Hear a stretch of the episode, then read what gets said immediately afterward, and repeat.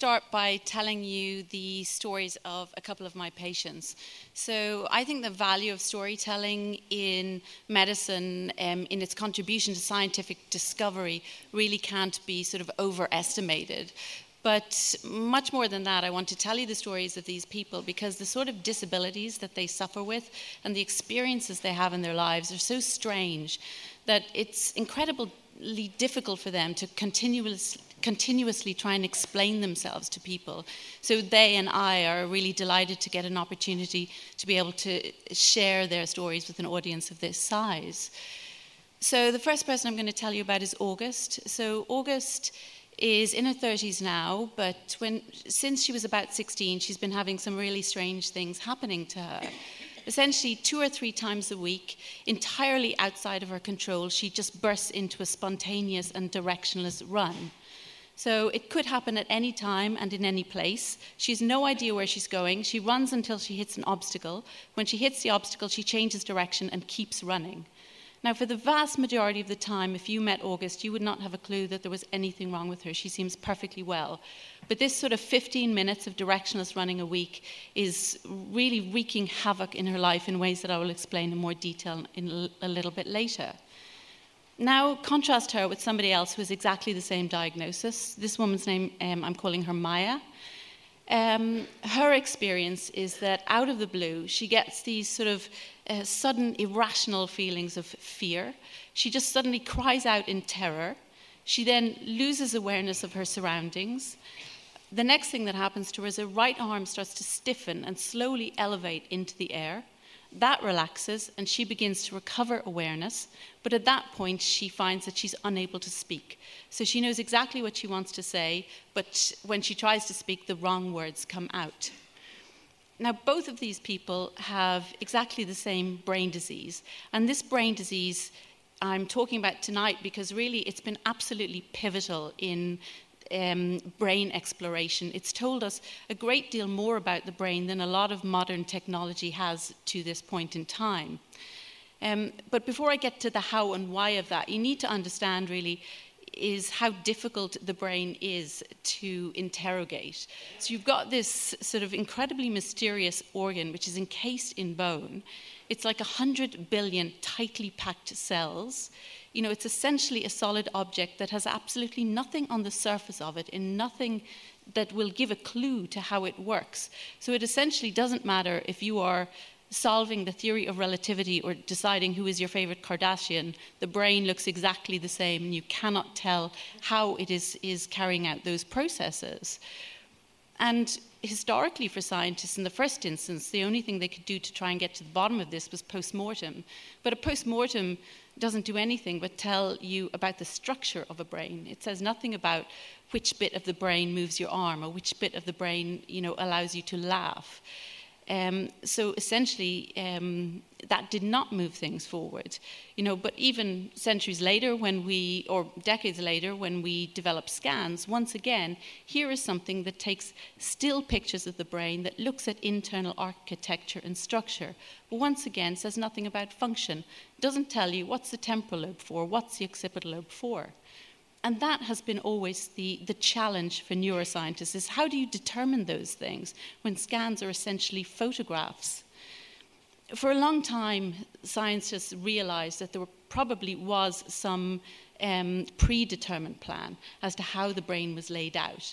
And for a very long time, there was only one single way that that could be investigated, and that was by looking at what happened to a person if their brain was injured or diseased. So essentially, science depended entirely on the misfortune of specific individuals who can often be named. So we can look at a particular area of the brain and say, we learned about that area from, of the brain from this person because of this injury.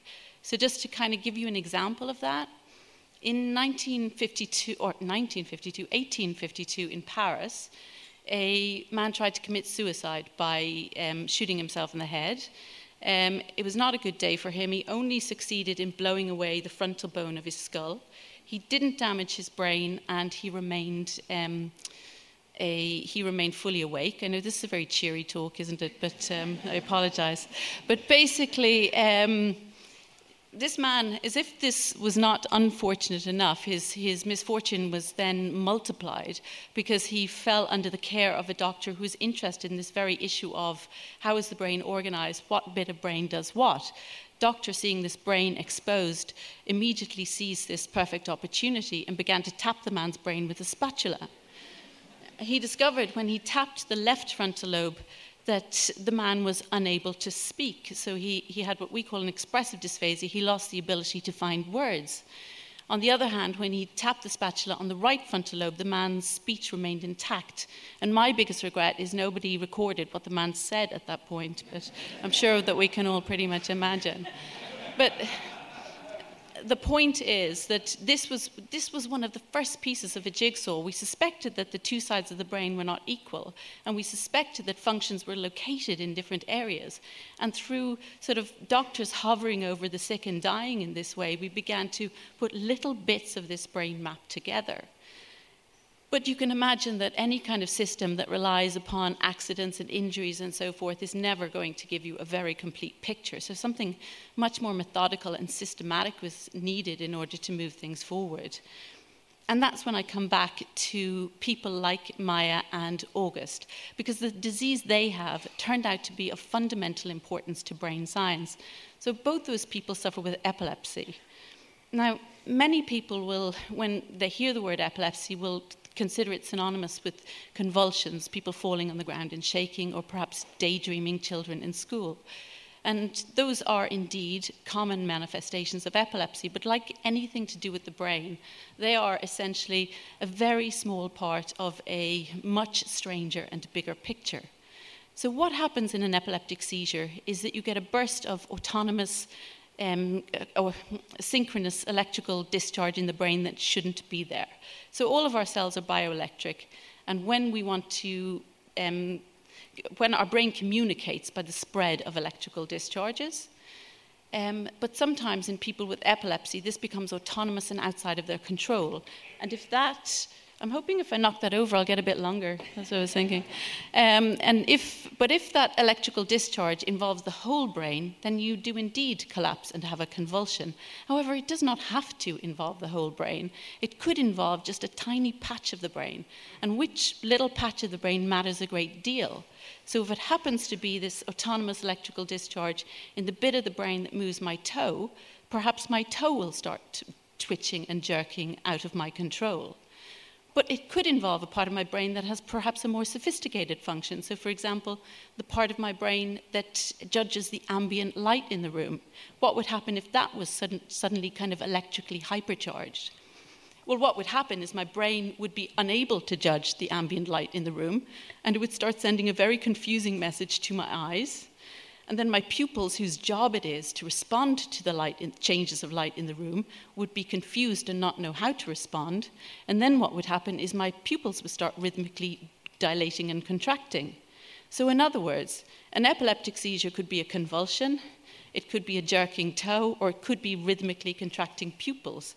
Because a seizure is essentially just a symptom of a bit of the brain that is diseased. And this is what scientists realized 100 years ago. They realized that if you follow the symptoms of a seizure and you listen to patients describing their seizures, you are quite literally taking an anatomical tour through the brain. And what's more, it can also be used systematically because you don't have to randomly wait for people to experience seizures. You can also artificially electrically activate the brain. So, after the, um, the introduction of anesthetics and antibiotics, what doctors started doing was removing the skulls of awake people. Your brain has no sensations. You can electrically stimulate the surface of the brain without causing any problems. And you can reproduce the symptoms of seizures. So, if someone does have a jerking toe as a symptom of the seizure, you, you electrically activate lots of areas of the brain until their toe jerks. Now you found two things. You found the area of the brain where the seizures are arising, and you've also found the area of the brain that potentially moves the toe. So you found out two things about the brain. You don't have to just look for seizures with these techniques. You can look at all the aspects of the brain for normal activity. So, in one of the classical experiments, the doctor who was, who was doing the test electric, uh, uh, electrically um, gave a neurostimulation to the brain, and the, the subject of the test or said that he heard an orchestra strike up. And every stimulation produced the same sound, uh, uh, auditory hallucination in the man, which basically probably implies that the doctor was stimulating the part of the brain that's important for the auditory processing of music. And then when he moved to another area and stimulated the brain, the man reported feeling anxious and panicky. So now the area that's important for emotional processing is being stimulated. So it wasn't until very, very recently in the 21st century that we actually got the technology to look at the brain in action.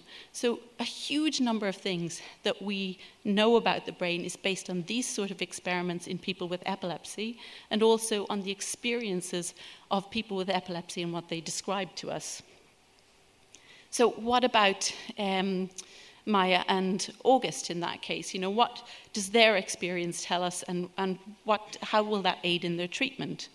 So, in the case of Maya, she was a lady who had had seizures since she was about 16.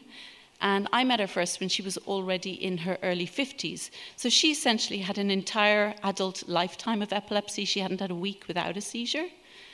Um, her seizures um, provided a huge wealth of clues as to where they may be arising in her brain. So the first thing that happened in Maya's attacks is she felt this feeling of fear. So our temporal lobes run down the side of our heads above our ears. And tucked on the inner surface of those temporal lobes is a, is a small little piece of brain tissue shaped like an almond, which is called the amygdala. In the amygdala, that is our early warning system. That's the thing that warns you about danger and it, it gives you the experience of fear if you detect danger. If you artificially um, neurostimulate the amygdala, it gives you a sensation of fear.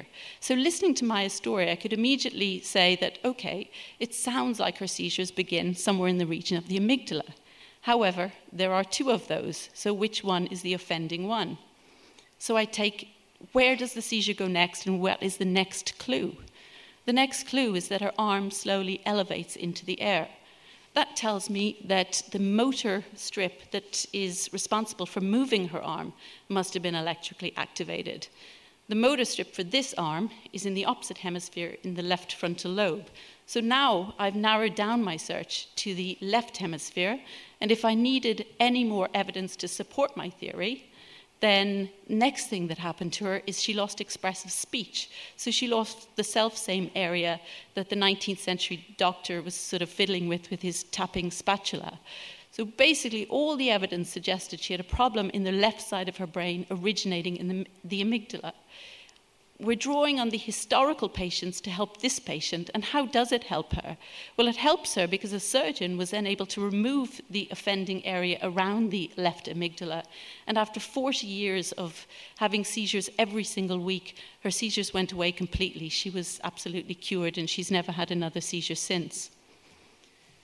Now, August's story does not end quite so well, although it certainly for me, has very many life affirming features through, no, through personally knowing August. Um, so August seizures, um, they are every bit as bad as the day I first met her. So I've been looking after her, I would say, for about 10 years, and she has a cluster of these seizures, of running seizures every week, and nothing I've done has really made them better. These seizures are what we call hyperkinetic seizures. So these are motor seizures, they involve lots of movement all of the movement areas, and most of the movement areas, exist within the frontal lobes. And there's lots of different areas. So some of them produce simple movement, like an arm stiffening or rising in the air, and they're, they're um, that's the primary motor cortex. But some of the other motor areas are very important for coordinating movement, for planning movement.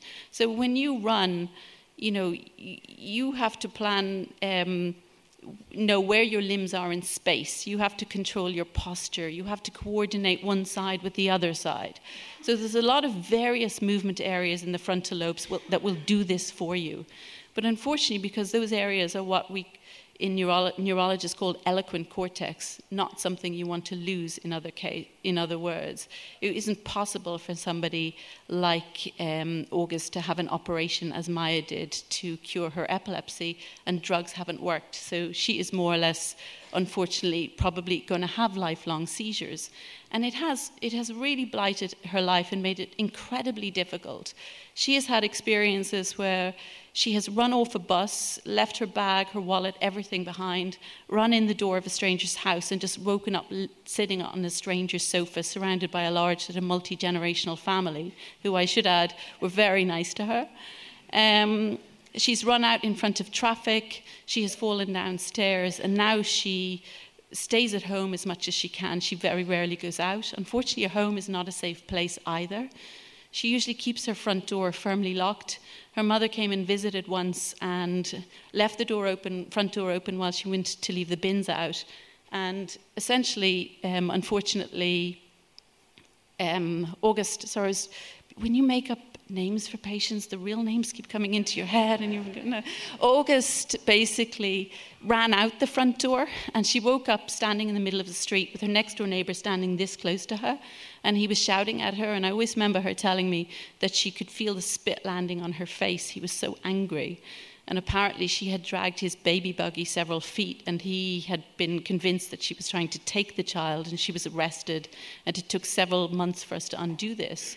So her life has been unbelievably hard, and I would very much say that I have utterly failed to help her.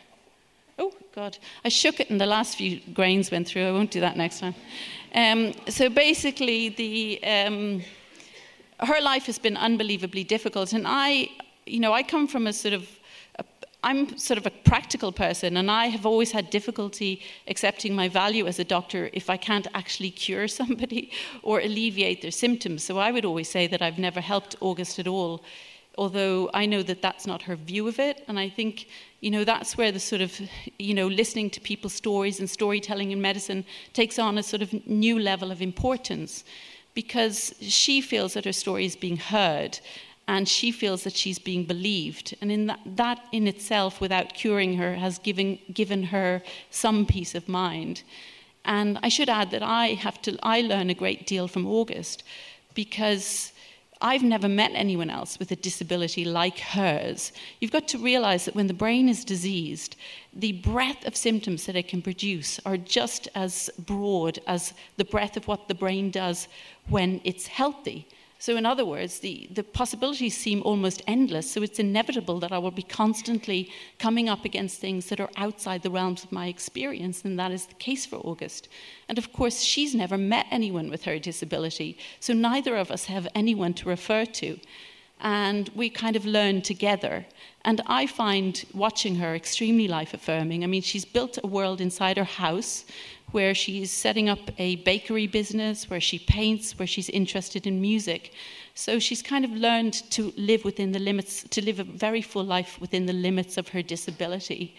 So I feel really that from my personal journey has been you know, that in medical school I learned about science and I learned about the importance of storytelling to take me into my patient's organs to understand a diagnosis. But as a consultant, I've sort of learned more about the importance of storytelling to kind of teach me about humanity. And I find that, you know, my patient stories tell me about their brains first, but more importantly, they tell me about like resilience and how to survive hardship. I find the stories very valuable and I appreciate your listening to them and I hope you find them valuable too. Thank you.